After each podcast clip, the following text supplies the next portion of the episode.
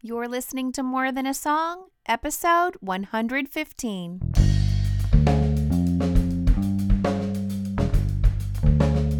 Hello, and welcome to this episode of More Than a Song.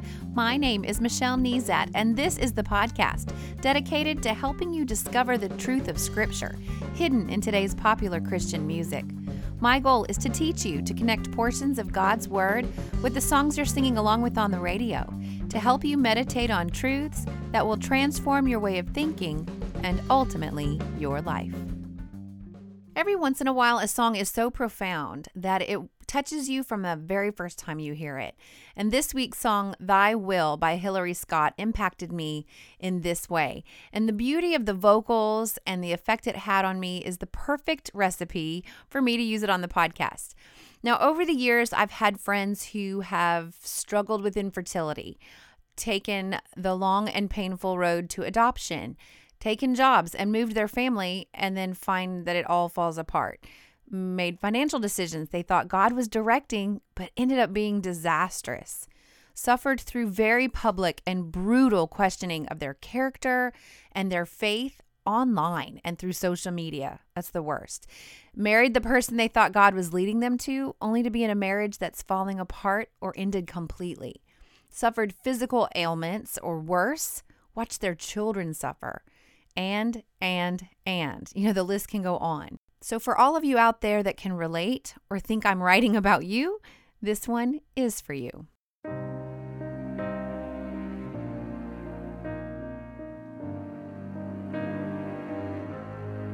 I'm so confused.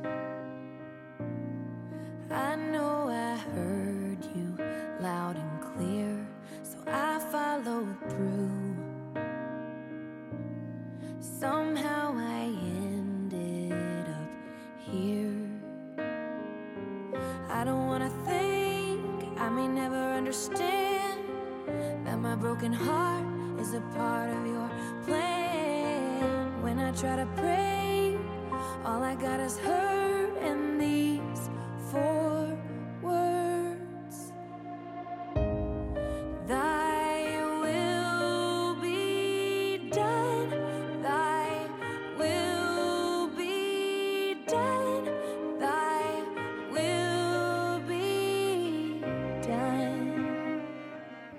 link to the video interview in the show notes, and you can always find every week's show notes at michellenezat.com forward slash 115. I realize that many of you are listening to this while you're driving or doing something else, and so it's hard for you to jot down verses and or or websites that I might refer to. So I always put that in the show notes for you. But Hillary Scott has made a conscious decision not to share the story behind the song just yet. Now, all she says is that it was written from her own personal pain, but she wants us to hear this song through our own pain.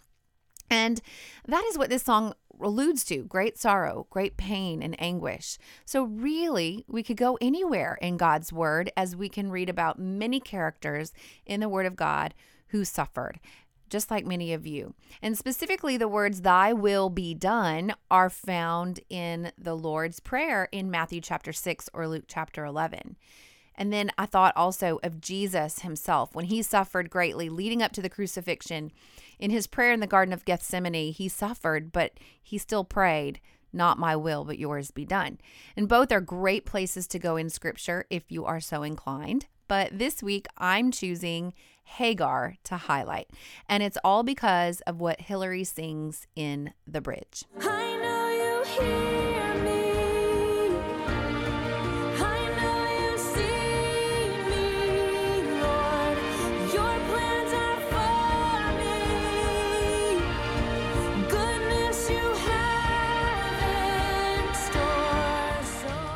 Going to spoil it a little bit, but the reason that I'm led to Hagar here is because she actually names God as the God who sees. And so that bridge just made me think of her right away. And Hagar's story can be found in Genesis chapter 16. She is the servant of Sarai, of Abram and Sarai, which is Abra- eventually Abraham and Sarah, the the father of the Jewish nation. And you might remember the Sunday school song, you know, Father Abraham had many sons, and many sons had Father Abraham. Well, technically, he had two biological children, but all Jewish people by race are considered the children of Abraham, and all followers of Christ can be considered children of Abraham. In fact, Paul says it like this in Galatians 3 7. He says, The real children of Abraham then are those who put their faith in God. But I digress. This is uh, the early days for Abraham and Sarah, even before God changed their names. And at this point in history, God has made a covenant with Abram. Now, Abram was worried because he did not have any heirs. And so basically, the son of a servant was going to be his heir. And he was sharing his sadness about this and his frustration with God one day. And this, and this is what God said to him. And he brought him outside and said, Look toward heaven. So he being God, God brought Abram outside and said, Look toward heaven and number the stars, if you are able to number them. Then he said to him, So shall your offspring be. And then it says this about Abraham and he believed the Lord, and he counted it to him as righteousness. So this is in Genesis 15, verses 5 and 6. This then was followed by a covenant service between Abram and God. It was pretty amazing. I encourage you to read it yourself. But the thing about this pro- promise from God is that he followed the same pattern that he often does today when he gives us promises. The promise was grand, the promise was great, it was hopeful, but there was no timeline or explanation of how it was going to be fulfilled. Abram and Sarai did not have the how or the when. How many times have you heard from God directly and believed him, but then gotten discouraged when you didn't have the how or the when? So enter Hagar. Uh, again, she is Sarai's servant. Her name means stranger, and she is an Egyptian girl. So I'm thinking Hagar is a pretty good servant because of what happens next. In Genesis 16:2, Sarai said to Abram, "Behold now, the Lord has prevented me from bearing children. Go into my servant, it may be that I shall obtain children by her."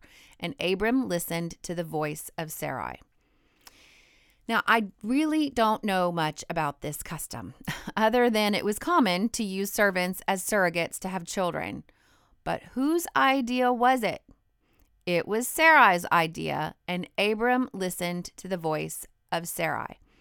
Wow, we could learn a lot from this if we were talking about Abram and Sarai. Even though Abram's faith in God was strong, so strong, remember that it was counted to him as righteousness. Just in the chapter before, he listened to the voice of God and he believed him.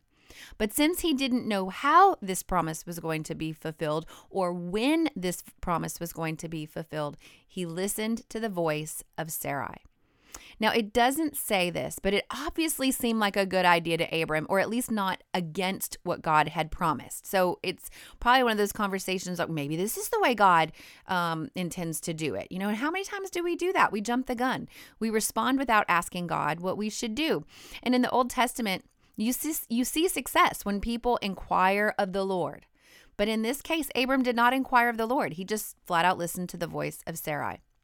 So, in between covenant and fulfillment, Sarai takes things into her own hands and Abram goes along with it. And again, I'm assuming Abram figured perhaps this is how God would fulfill his promise to him. You see a glimpse of this if you keep reading into chapter 17. God specifically promises that Sarai herself will bear Abram a son in chapter 17. And when he finally reveals the how and the when is is when is what's going on here. And Abram's like, "Wait, I already have a son." And in fact, it says in verse 18 of chapter 17, Abram said to God, Oh, that Ishmael might live before you. Ah, but I'm ahead of myself. Oops. Spoiler alert again. Abram, Hagar actually does bear Abram a son, and we will get there in a minute.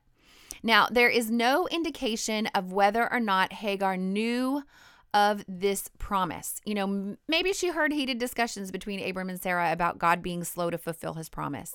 Maybe it was a very private matter that she knew nothing about. She was a servant, she was just doing her job. And in that culture, servants may be given in marriage to their male masters to bear them children. Okay, so let's keep reading in verse 3 of chapter 16. So Abram had lived 10 after Abram had lived 10 years in the land of Canaan. Sarai, Abram's wife, took Hagar the Egyptian, her servant, and gave her to Abram, her husband, as a wife. And he went into Hagar, and she conceived. And when she saw that she had conceived, she looked with contempt on her mistress. Now, the reason I said earlier that Hagar must have been a good servant that Sarah trusted is because I don't care what the cultural norms are. You know, really? You're going to give her to your husband? You're going to let another woman get that close and share that kind of intimacy? I would have to trust her. I'm sure she didn't just pick any old servant girl, okay? So Hagar quickly moves from conception to contempt. There's a change in her circumstance, and it leads to a change in her perspective, her attitude, and ultimately her actions. Now, contempt in the original language means to treat as if small. You see, there must have been relationship before this and definitely submission to authority that Sarai held over Hagar. Again, I can't imagine any woman placing an unruly servant in the arms of her husband. So now that Hagar had something over Sarai, Sarai was diminished in her sight. And this has really made me think this week. You know, You'll see in a moment that Sarai began to treat her harshly, but only after Hagar changed her attitude towards Sarai. How many times can I so clearly point out the mistreatment of others toward me, but never take the time to discern if perhaps my attitude and actions toward them changed first? You know, maybe my actions and attitude changed before their attitude and actions changed toward me. So, Genesis 16, we're going to keep reading. Sarai said to Abram, May the wrong done to me be on you. I gave my servant to your embrace, and when she saw that she had conceived, she looked on me with contempt. May the Lord judge between you and me. But Abram said to Sarai, Behold, your servant is in your power. Do to her as you please. Then Sarai harshly dealt harshly with her, and Hagar fled from her. Uh, I just love how Sarai is hopping mad at the consequences of her choices. Again, another discussion for another day, but Sarai began to treat Hagar harshly. Now, I listened to two messages by Beth Moore this week on Hagar, and I'm going to link to them in the show notes. They're great. But Beth teaches that not only is contempt to treat as small, but the word here for Sarai's harsh treatment is a word for oppression that actually means to make someone crouch low or bow down. So Sarai and Hagar are both so threatened by each other that they are both trying to make each other smaller.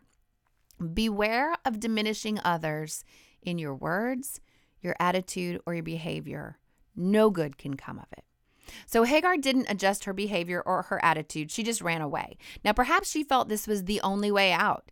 So here's this young, angry, pregnant, oppressed Egyptian servant girl, alone and confused, taking the only way out that she could see. But we will see that there actually is another option. So let's keep reading. The angel of the Lord found her by a spring of water in the wilderness, the spring on the way to Shur. And he said, Hagar, servant of Sarai, where have you come from and where are you going? She said, I'm fleeing from my mistress Sarai. The angel of the Lord said to her, Return to your mistress and submit to her. So, how does God, who is everywhere and who knows everything, need to find Hagar? I mean, he can't not know where she is. Sorry about the double negative, but he just can't. He knows where everyone is at all times. He knows everything all the time. He can't not be God. And I love what Beth Moore said about this too. She said, Every time in God's word it says God found someone, it means he went to extra effort to seek out that individual. Ultimately, it is so the person can find him. So everything initiates with God. If you are born again, the only reason you ever found Jesus is because he found you first. So, what does God do when he finds Hagar? First of all, I love that he calls her by name. You know, this Egyptian servant girl who probably never considered the God of her mistress and master to be her God. He was their God. How did he know her? And so, my friend, no matter no matter your heartbreaking situation, he knows your name. Even if you haven't surrendered to him, even if he isn't your God yet, he still knows your name. And then he asks a question Where have you come from and where are you going?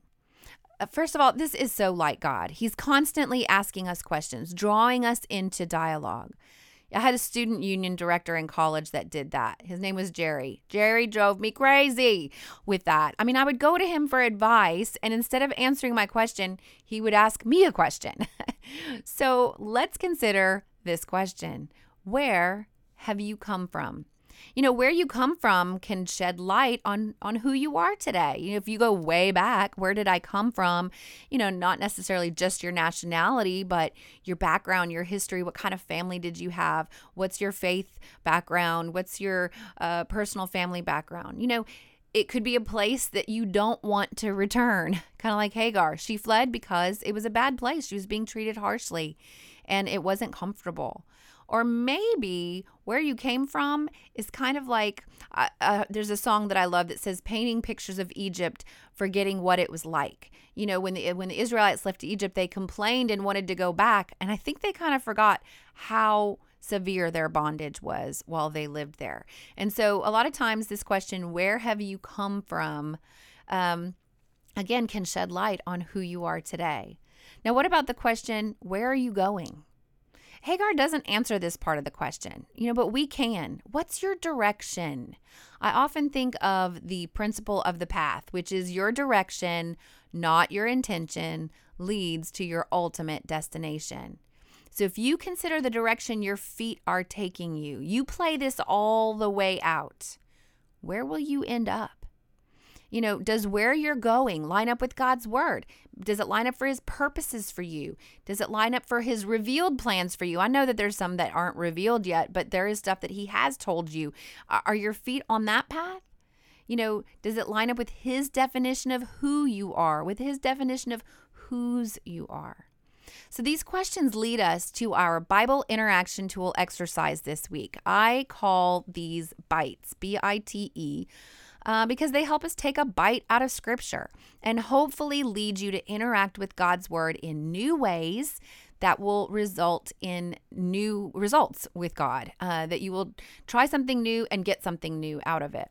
And so this week's bite is to journal your dialogue with God using these questions. Now, dialogue is so important. God's word says, out of the overflow of the heart, the mouth speaks. So, if you want to know what's tucked into the recesses of your heart, have a gut wrenchingly honest dialogue with yourself and with God. Now, I recommend using a journal or at least writing it on a, up on a piece of paper or typing it up. That typing it will work fine for this exercise. Uh, I sometimes call this process a way to journal out my crazy. And I think men and women kind of shove things inside and just barrel on through life. And we don't even realize that perhaps we've changed or become a stranger in our own environment like Hagar did. So, journal out the answers to these questions Where have you come from? And where are you going? But make sure that it's not just a diary, but that it's a dialogue with your Heavenly Father. I'm gonna try. I'm gonna be very transparent with you here. Um, here's something that mine might look like this week. Father God, I'm coming out of a very difficult season at work. I can't even believe that I made it through. Thank you for giving me the supernatural strength and focus that I needed to accomplish great things. I had the tender hearted support of so many people during this season, both at work and at home, and I find myself aggravated and short tempered with some of the very friends and coworkers and family members that so patiently supported me through this difficult time. I don't like the path that my feet have inched their way on. What is causing this? Please stop me in my tracks. Bring me clarity in what my next steps in this new season should look like. Thank you for convicting me, but most importantly, how did I get here? Maybe you're where I am I going might be a statement. Maybe it's a prayer. Maybe it's a desperate cry. Whatever it is, make sure that there's a back and forth dialogue.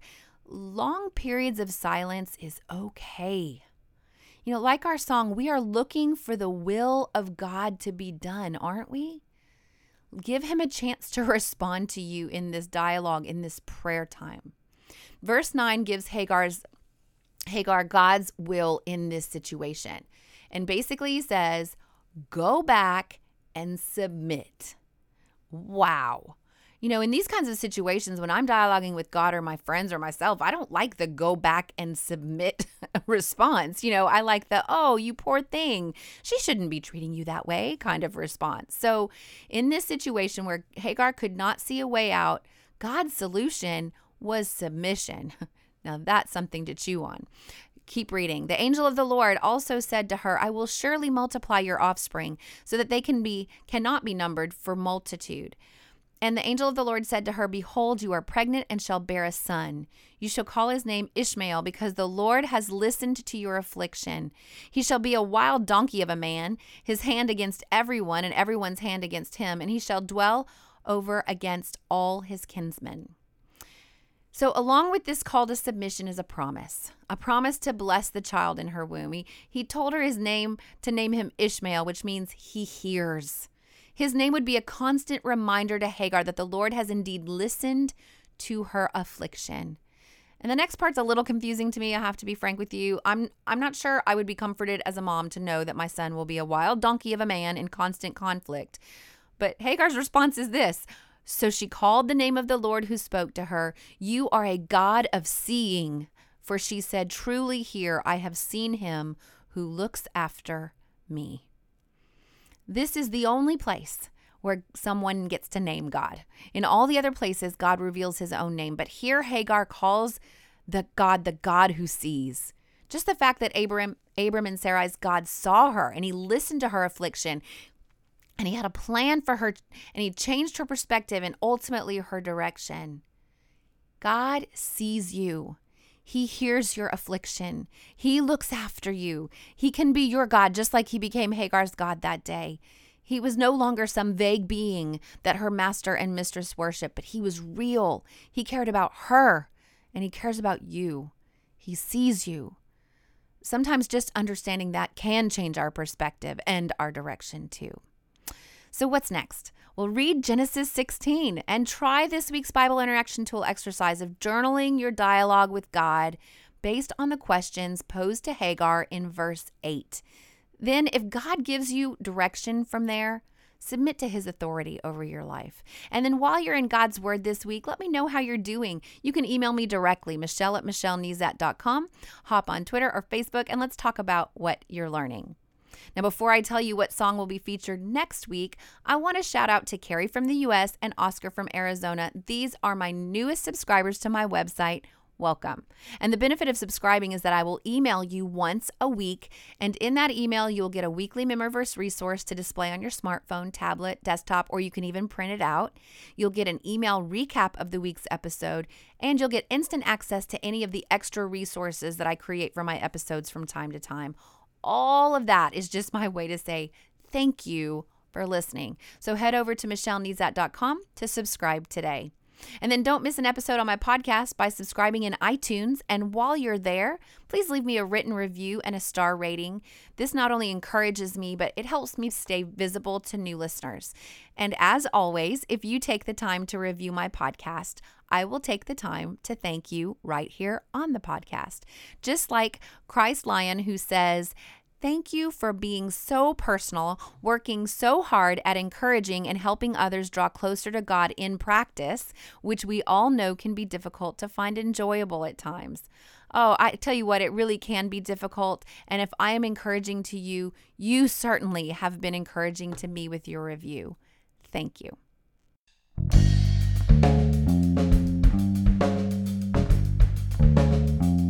Well, that's it for this episode of More Than a Song. Next week, I will use the new song Breathe by Johnny Diaz. This was a recommendation by a listener, so thanks, Kathy. My daughter Emily has been asking me to use this one too. If you liked this episode, would you mind sharing it with others? I've made it really easy. With just one click, you can share via Facebook, Twitter, or email. Just head over to michellenezat.com forward slash 115. While you're there, I'd love to hear from you. Click on comment to join the conversation. Until next time, take time to meditate on God's Word and consider His ways.